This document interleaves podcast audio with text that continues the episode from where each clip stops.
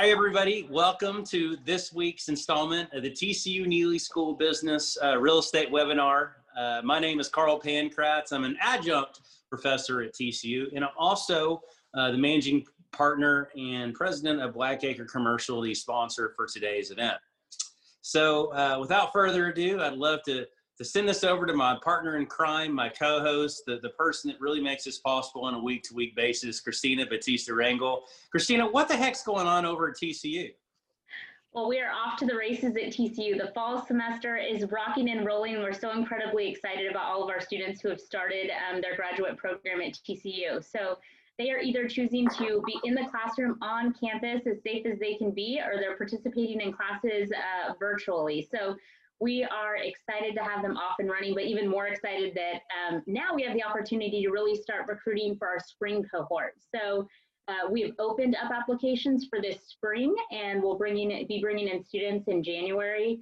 Um, so we're just moving on to the next thing. But as always, we're super excited that we have incredible adjunct faculty like yourself who have literally created this from scratch. So an opportunity to engage with experts in industry, uh, providing insights about what's going on right now, uh, with the economy and all other things um, is incredibly valuable for our students that are in the program, prospective students who are joining us, considering the program, um, and even just business community partners and friends that tune in every week to join us. So it's always exciting to be here, and uh, we're incred incredibly grateful for adjunct faculty like you, David, Carl, and excited about having David join us today.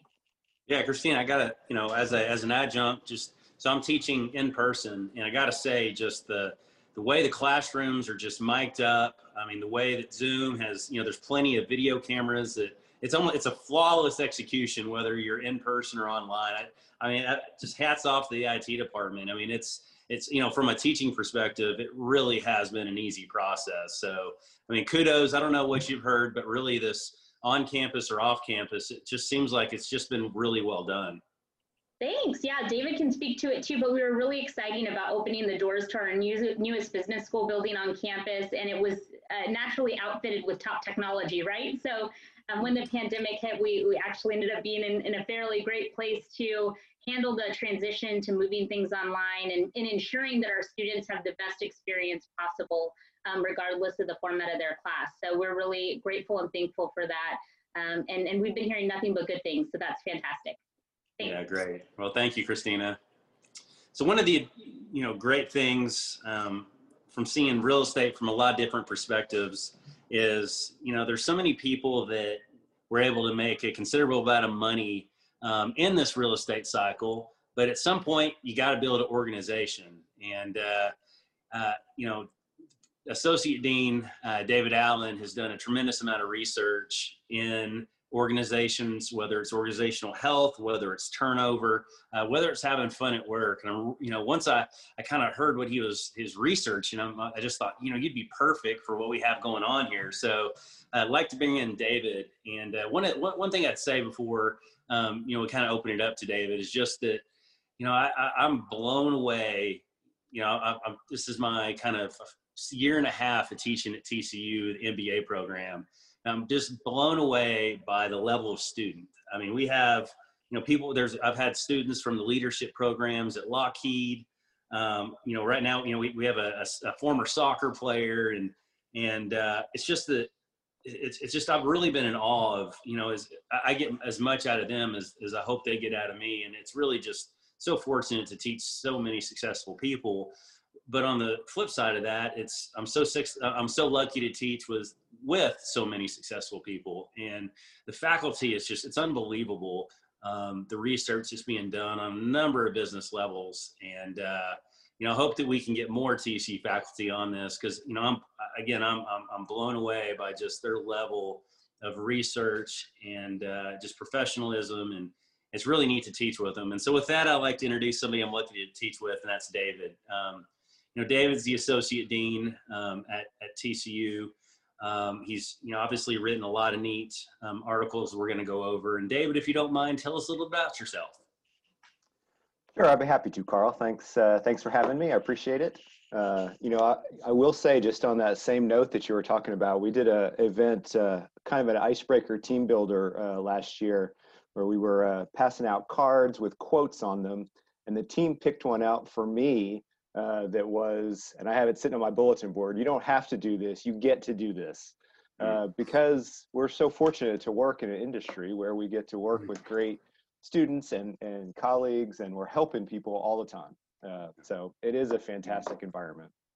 Um, I appreciate you having me. I got, I have two main uh, jobs, I think. I mean, one is I'm the Henderson Chair of Management and Leadership uh, here in the Neeley School. And so that is my research and teaching gig. So I, I study all kinds of things related to people at work, uh, an awful lot about mobility, why people uh, choose one job over another, how organizations manage the flow of people into and out of organizations, people changing careers, uh, those types of things. And then I'm also, as you mentioned, I'm the associate dean for all the graduate programs. So I work with all the grad programs throughout Neeley. Uh, we have eight different types of graduate programs. And uh, so those two things keep me busy. Uh, on a personal note, uh, I moved here about four years ago. Uh, so I've been with Neeley for four years. And I think I think I've heard a quote that uh, I wasn't born here, but I got here as fast as I can. the Texas thing, right? So yeah. I got a family, I got a wife and two teenage kids, and so far we love the Fort Worth area and we love TCU.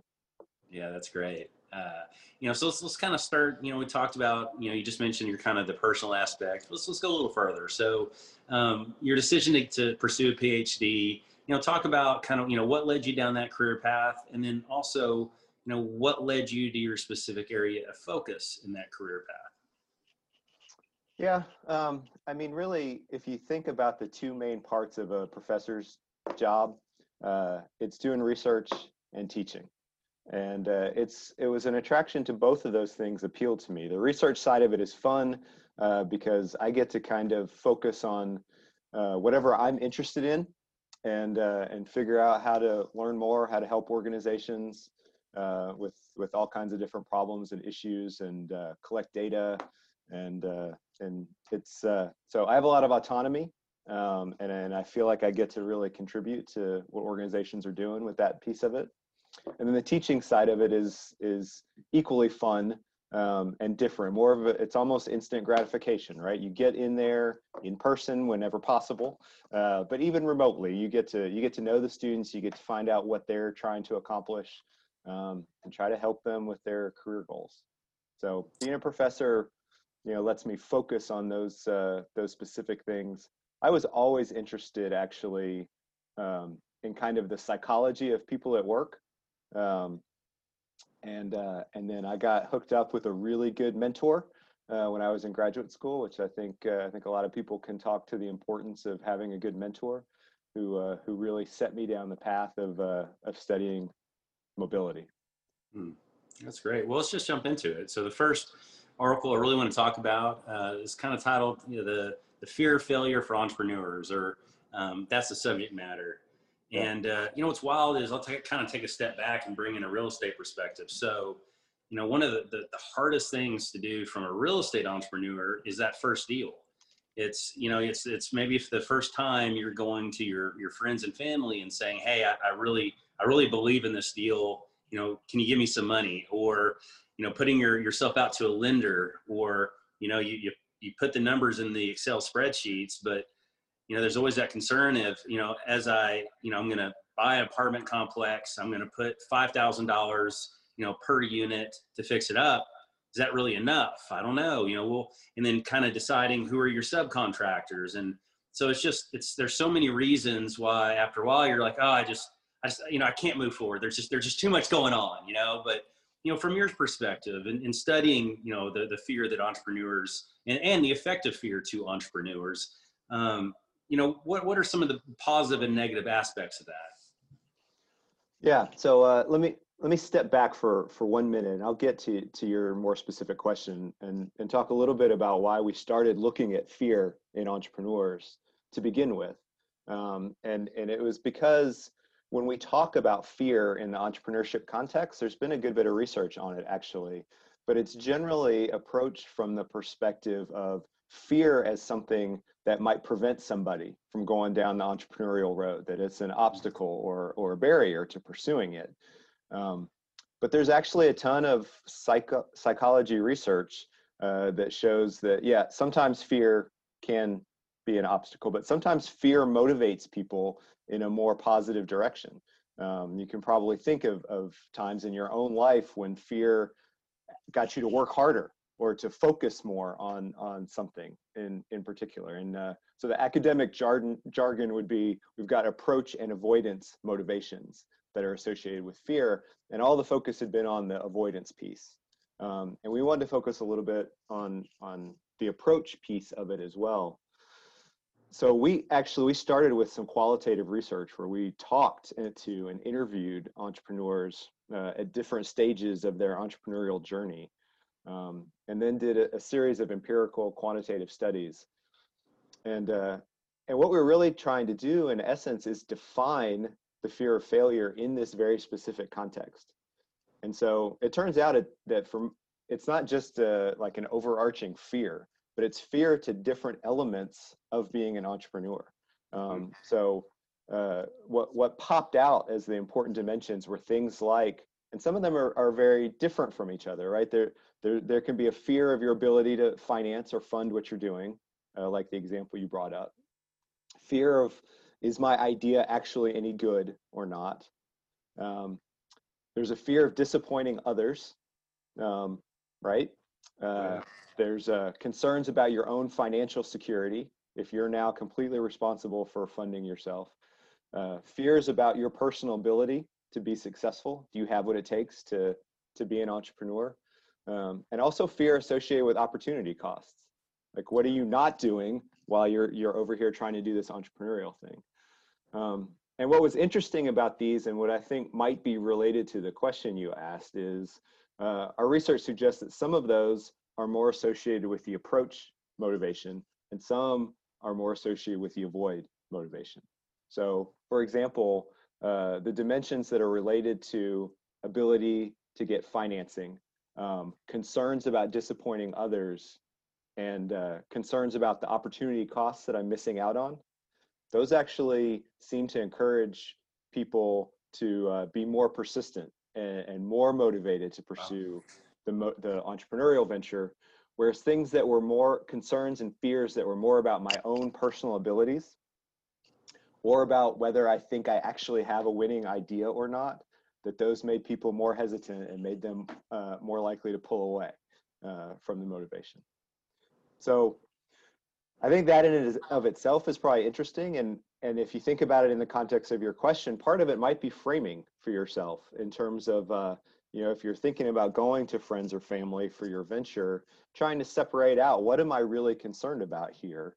Um, hmm. because if you're not convinced that your idea really has potential, uh, then maybe maybe there's a reason why you're afraid to to go asking your friends and family to support it and you might need to revisit it and keep thinking about what you're doing um, where is uh, you know if you can frame it in terms of some of these other issues like just in terms of things that aren't so related to you or your idea you know external things like finding the money and um, and and being willing to forego some of the opportunity costs then it's probably easier to go and uh, and approach people.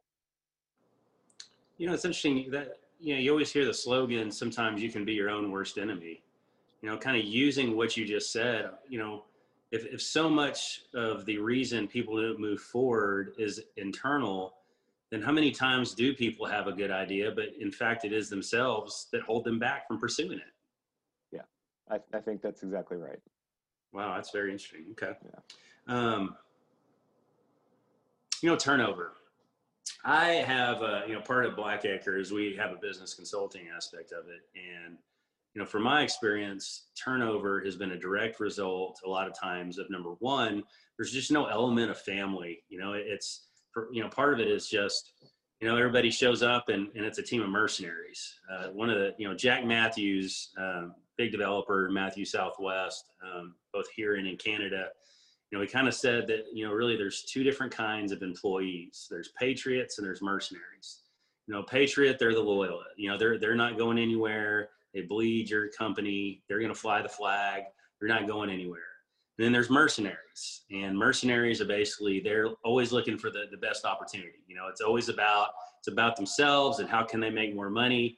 And uh, sometimes you do need to hire, you might hire a mercenary for a specific job, sales, for instance. You know, it's, I just, you know, I, I want a group of sales people, but you just know that, you know, as soon as they get a better opportunity, they're gone. So kind of the patriot mercenary, te- you know, uh, personality.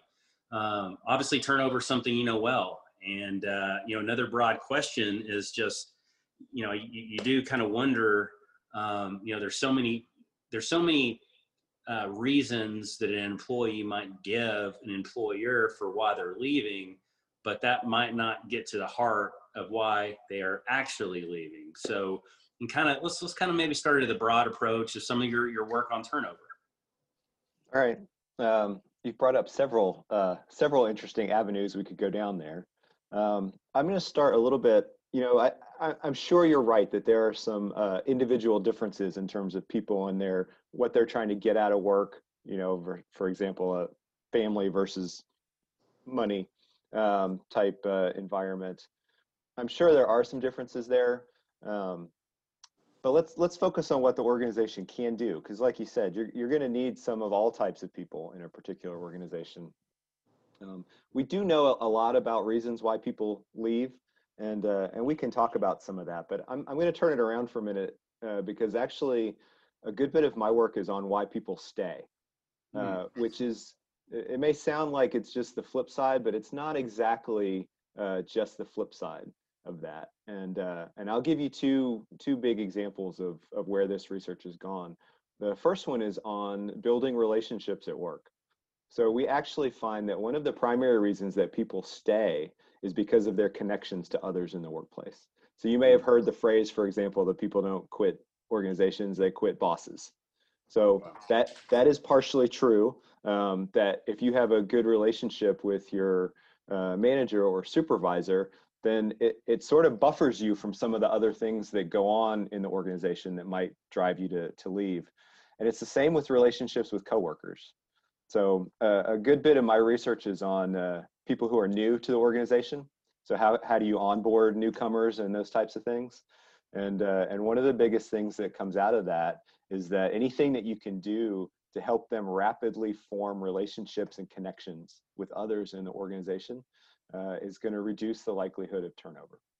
Um, so, so that's one piece of it. Well, David, do you mind? Can, can I stay there for a second? Yeah, yeah, yeah.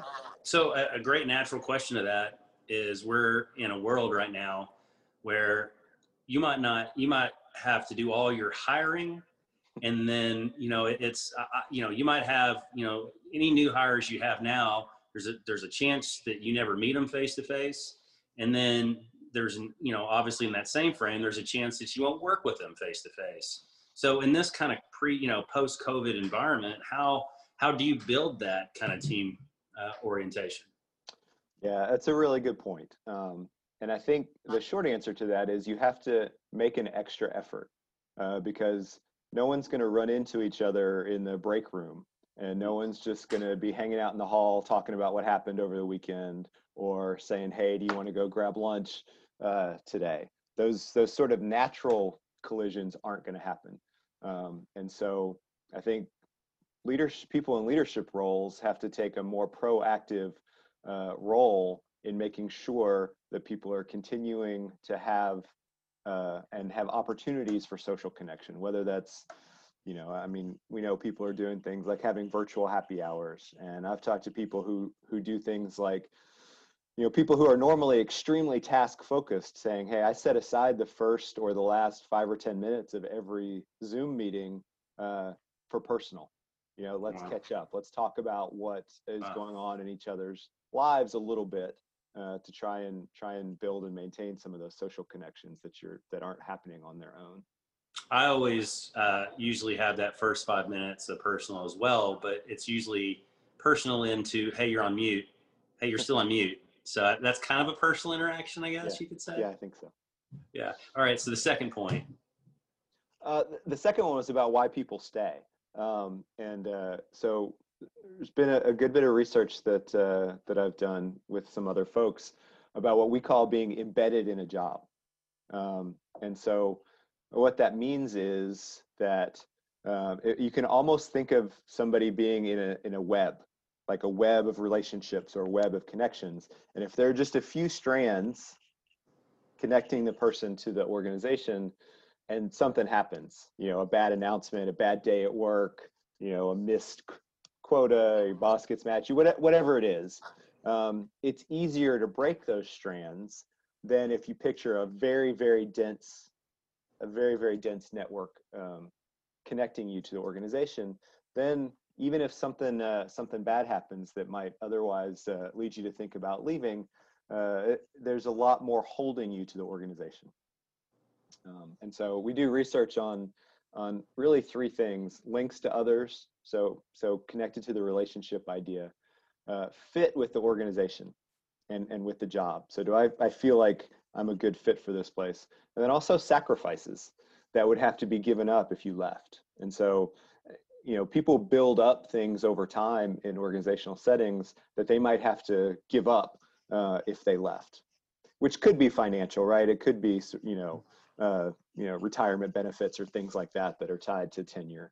Uh, but they don't have to be. I mean you could think of relationships in the same way. If i have lots of really good relationships at work leaving to take another job would require me perhaps to sever some of those relationships yeah well said yeah just you know, one of the, I guess the second point you mentioned in your three areas of study was fit.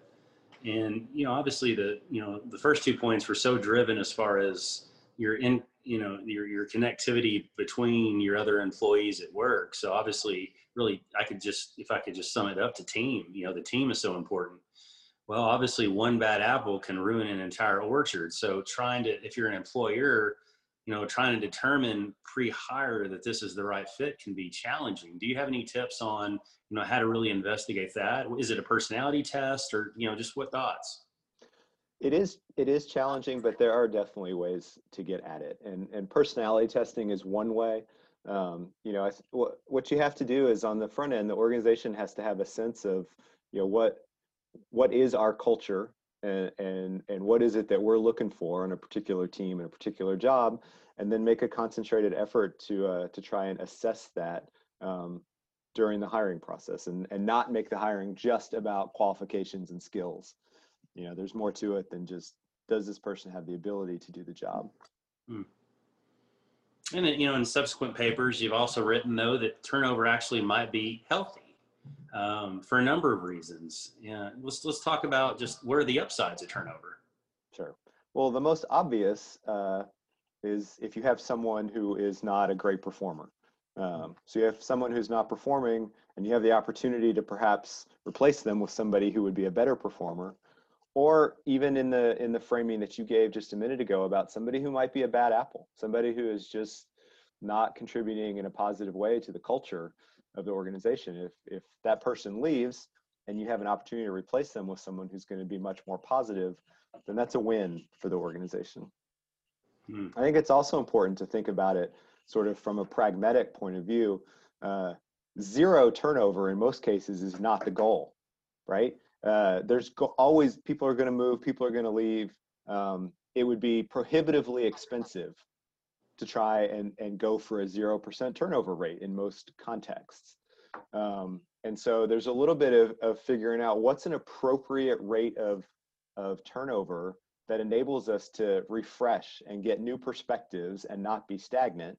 Um, but then on the flip side, it's not so high that it becomes disruptive and and of course it's worst case scenario if it's high and if you're losing the most productive people so you know, pay salary increase. I need a raise. I need a bonus. Just you know, let's talk about pay. Um, you know, as you surveyed, uh, you know, the the the the the the focus group, or as you did your work to kind of figure out the motivate, you know, motivating factors. You know, how high was pay generally as as to the reasons they left? I mean, was it was it generally one factor? Was it usually the major factor, or was it something that, as I mentioned previously, that somebody might say as a mask for really, you know, what's affecting them in the back end? Yeah. So, uh, so when we talk to managers and ask them why people leave, they almost always indicate pay as one of the most important reasons. Um, but when we study employee turnover decisions, it's actually generally way down the list. Um, so what, some some of my work has been uh, more academic jargon, what we call a meta-analysis, uh, where we analyze the, re the, the results of studies. So basically, we study studies um, to get a really big picture of what all the research says. And when we do that, um, pay and even satisfaction with pay are generally way down the list in terms of how strong of a relationship they have with turnover.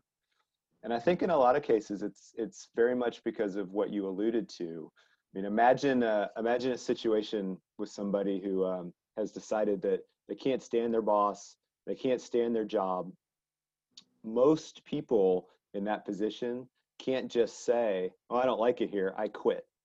Right? Some people can, but most people have to say, "Wow, I'm I'm not happy here. I got to find something else before I quit." And so they go out and they search and they find something else.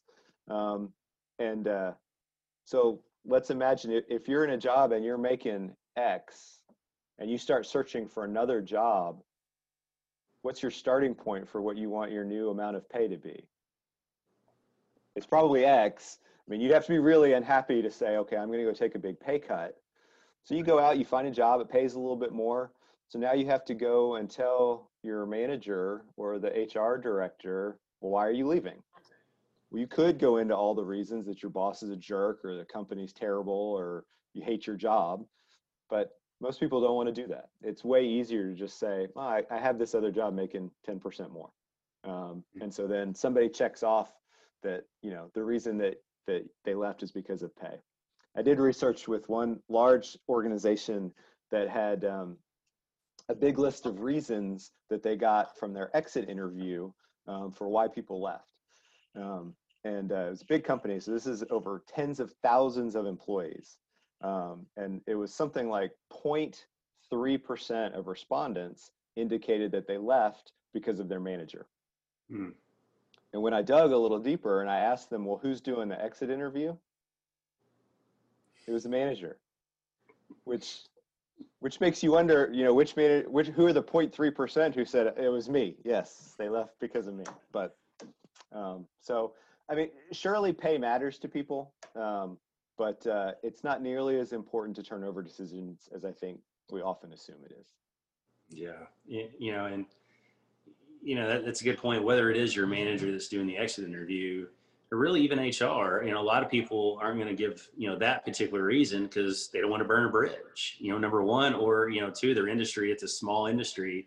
So, you know, if they say something and it comes back around, it could potentially harm their career down the line. So you're right. I could see a number of factors on that. Um, you know, last, uh, you know, kind of big area we'll get into is fun. Well, actually, actually, I want to, let's go back a little bit. So, well, I'm thinking about this. So, you know, we mentioned that, you know, we just talked about pay extensively, but let's talk post COVID. So there, you know, obviously there's people that for the first time in their career, they've been able to work from home. And in some cases now they have, you know, the computer setups, um, you know, they've been fully functional and now they're not having to maybe pay for, you know, child care and, and maybe they're, you know, able to see their spouse on a more regular basis, uh, which is a benefit uh, here in this example. but um, for a lot of reasons now, um, it is material for them to maybe work from home. I, am somebody that I I have to be back in the office. I, I just I can't. I mean, I love my spouse, um, just in case she's watching. But just uh, from a from a work standpoint, I, I, need the I need the the barrier. I need the different room. I need the different atmosphere. I, I need to see colleagues, interchange on ideas. You know, I need all that. But again, it's it's it's becoming more and more active that now you know I I want to work I want to choose a you know an employer that's going to allow me to continue to work from home, and this is a material thing to me moving forward. Are you are you, are you seeing any glimmers of the importance of this, or you know just anything else you know on this topic before we move on in a post-COVID world? Yeah, it's more than glimmers. I mean, I think this is something that is top of mind for many employers and for individuals as well. And it's something that's going to have to really become a bit of a negotiation that plays out over time. Um, because from the employer side, uh, there's there's sort of two competing things here. Is, is in the short run, there's probably a lot of advantages depending on the type of work, obviously. But for work that can be done remotely, you know, we we see companies that are pretty excited about. Well, maybe I can save on real estate costs because I don't have to have as much of an office, uh, as much office space, um, and uh, and and maybe I can tap some laborers uh, that I wouldn't otherwise be able to capture. Right? If someone's working remotely, it doesn't matter if they happen to live in the city where my office is, um, for example. But at the same time, uh, what are the long-term impacts for things like culture, team building, connections to the organization, turnover and retention, uh, those types of issues. Um, and uh, I think it's going to take some time for companies to figure out maybe for these jobs or for these people, we need them in the office. For these other jobs, for these other people, we might be able to do more remote. Um, I think we'll see once once the virus situation allows it, we'll see a lot of people moving back into the office. But I suspect so. I don't. I don't think it's we're just going to all go remote for all white collar work um, for some of the reasons you mentioned. But I think there will be more of it than there was before. And the same thing is from the individual side, right? We've got to. Um, there's some people for whom this works great. Um, there's some for whom it works great up to a point, and then they feel lonely, left out, um, those types of things. And there are some people for whom it doesn't work at all. And uh, we're going to have to figure those things out. And and we're going to have to be cautious and and aware while we're doing it that just because it works well for one person in one circumstance doesn't mean it works for everyone because we are seeing some issues for example um, for people who have childcare responsibilities. Then all of a sudden working from home all the time it may not be this great uh, you know panacea uh, compared to someone who doesn't have those responsibilities as an example. Yeah well said. Uh, you know it's just gonna be interesting to see especially again going. If I can, I was to piggyback on that comment because I think we are even in recruiting for graduate programs talking to working professionals. Um, some of them are saying, relative to real estate, right?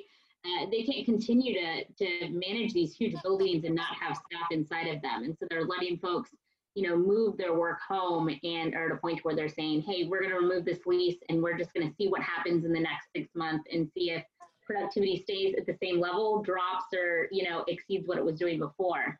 And so it's interesting. It's almost like there's some field tests happening professionally right now with with folks working from home.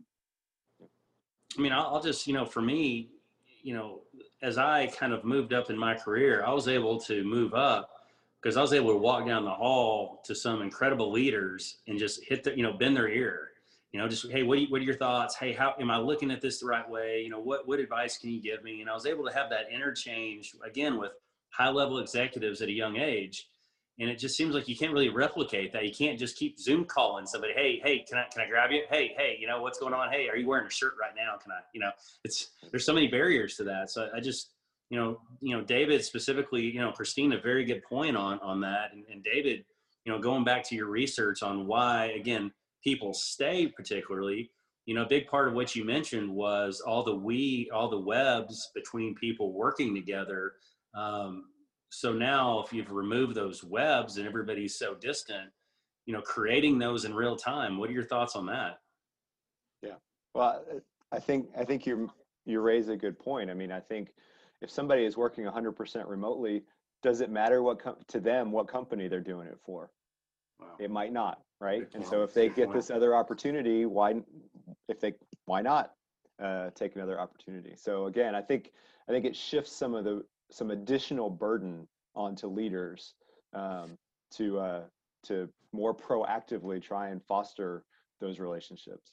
Well, and, and guys too, you know, for both of you, you know, I would think that you know one of the you know one of the hallmarks of TCU is again just the student body that's there, and so I know for at least you know my collegiate experience, you know I'm, I'm lucky in my career now. You know as far as you know I'm getting business from a lot of different people that I went to school with, and when I was in school, you know we spent a lot of time together. We did projects together. We went out together, and so you know it just seems like too in academia, you know there's so many benefits to the in-person seeing people, interacting with people and that goes maybe not to the webs of keeping them you know happy employed but just kind of a long-term career asset down the road. I mean, what, what are your thoughts on that?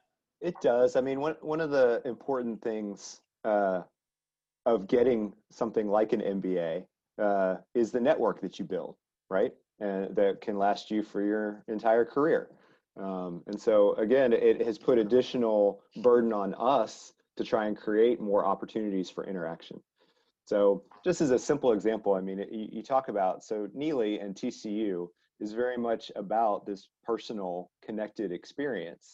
Um, and so when we talk about having online classes during the pandemic, uh, for us, online classes are not here, my slides are up online, go watch them. You know, here's a book, go read it. Um, all of our online classes are interactive, live interactive, um, which, you know, it may not be quite the same as in the classroom, but at least it gives the students the opportunity to engage with the faculty and with each other uh, in that in that context.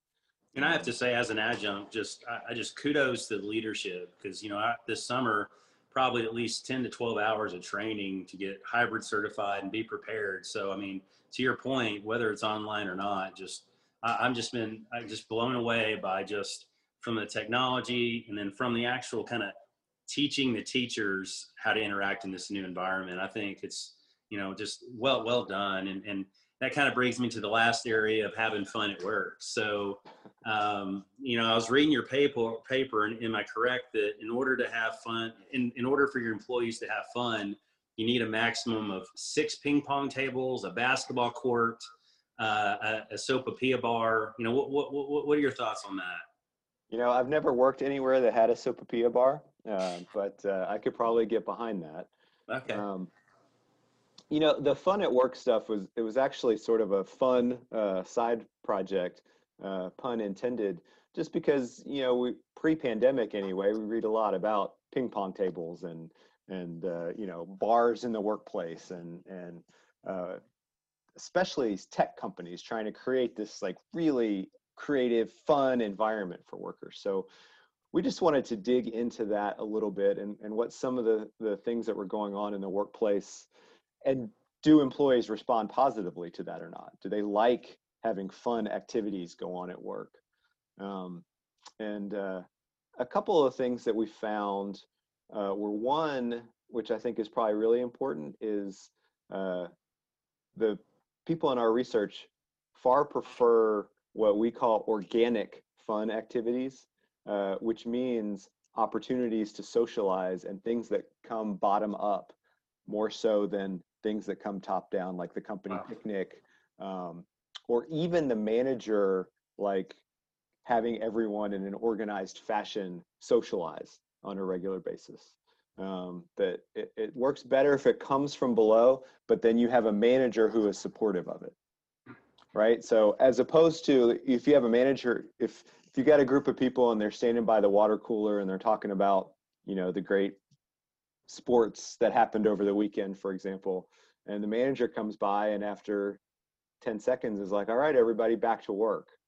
Um, that's different from somebody who who is more supportive uh, of having a, a, culture that kind of builds this more fun social relation uh, relationships in the workplace. Mm. So you know the ground up fun. So that's kind of you know somebody saying, "Hey, just you know, let's all just walk over to happy hour," versus you know a calendared, structured, um, you know, happy hour that the company might host on a monthly basis. Is that kind of the general thought, or? It is. It is, and, and the other thing that came up that was interesting in talking to some of these uh, these managers who were doing a good job with this is that if it's not happening spontaneously on its own, um, uh, to seed the idea with the people in your workplace who are the influencers. Uh, so that again, instead of it coming top down from the manager, it still feels like it's a bit more organic, uh, but you can influence a bit by, you know, if you've got somebody who's clearly a leader among their peers or somebody who likes to do the fun social activities anyway, then encourage them. Hmm. Yeah, that's interesting. Um, a couple questions before we end. Uh, you know, the, the non-monetary things that matter. Uh, I've been, you know, I've seen companies that, you know, giving somebody an office, you know, versus the cubicle they've been in can, can, can give a, a level of respect that, that maybe the employer didn't really realize when they gave it to them. Or obviously, you know, there's the vacation days and everything else, but, you know, are there, are there really, are there non-monetary you know, inexpensive ways that you've seen employers really make a mark on an employee? Um, yeah, I'm gonna I'm gonna mention two that are actually free. um, uh, and they're maybe a little bit different from what you're getting at, but one of them is that uh, is to give people hope that there are opportunities for the future. Mm. Uh, and so what I mean by that is even so right now, you know, the economy is not doing great. There's a ton of uncertainty. We're, there's a lot of companies where, you know, we're not given raises. There's not a big promotion coming. Um, we're hoping not to furlough or lay off people, right? It's challenging times in a lot of industries. Um, but there's a difference between being in that environment and feeling like um, down the road, if I stick here, I'm going to have some opportunities. They believe in me, and there and there are, are things that could good that could happen for me. Uh, versus, you know, this is this is as good as it gets. Mm. Um, and so that that is one. And then the other one I'll I'll talk about for a minute uh, has to do with fair treatment in the workplace.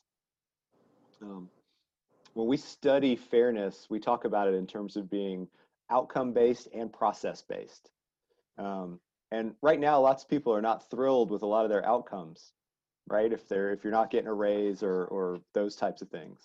Uh, but what the research shows is that if people believe that the process by which decisions are being made is fair, then they'll put up with an awful lot of uh, of not so great outcomes.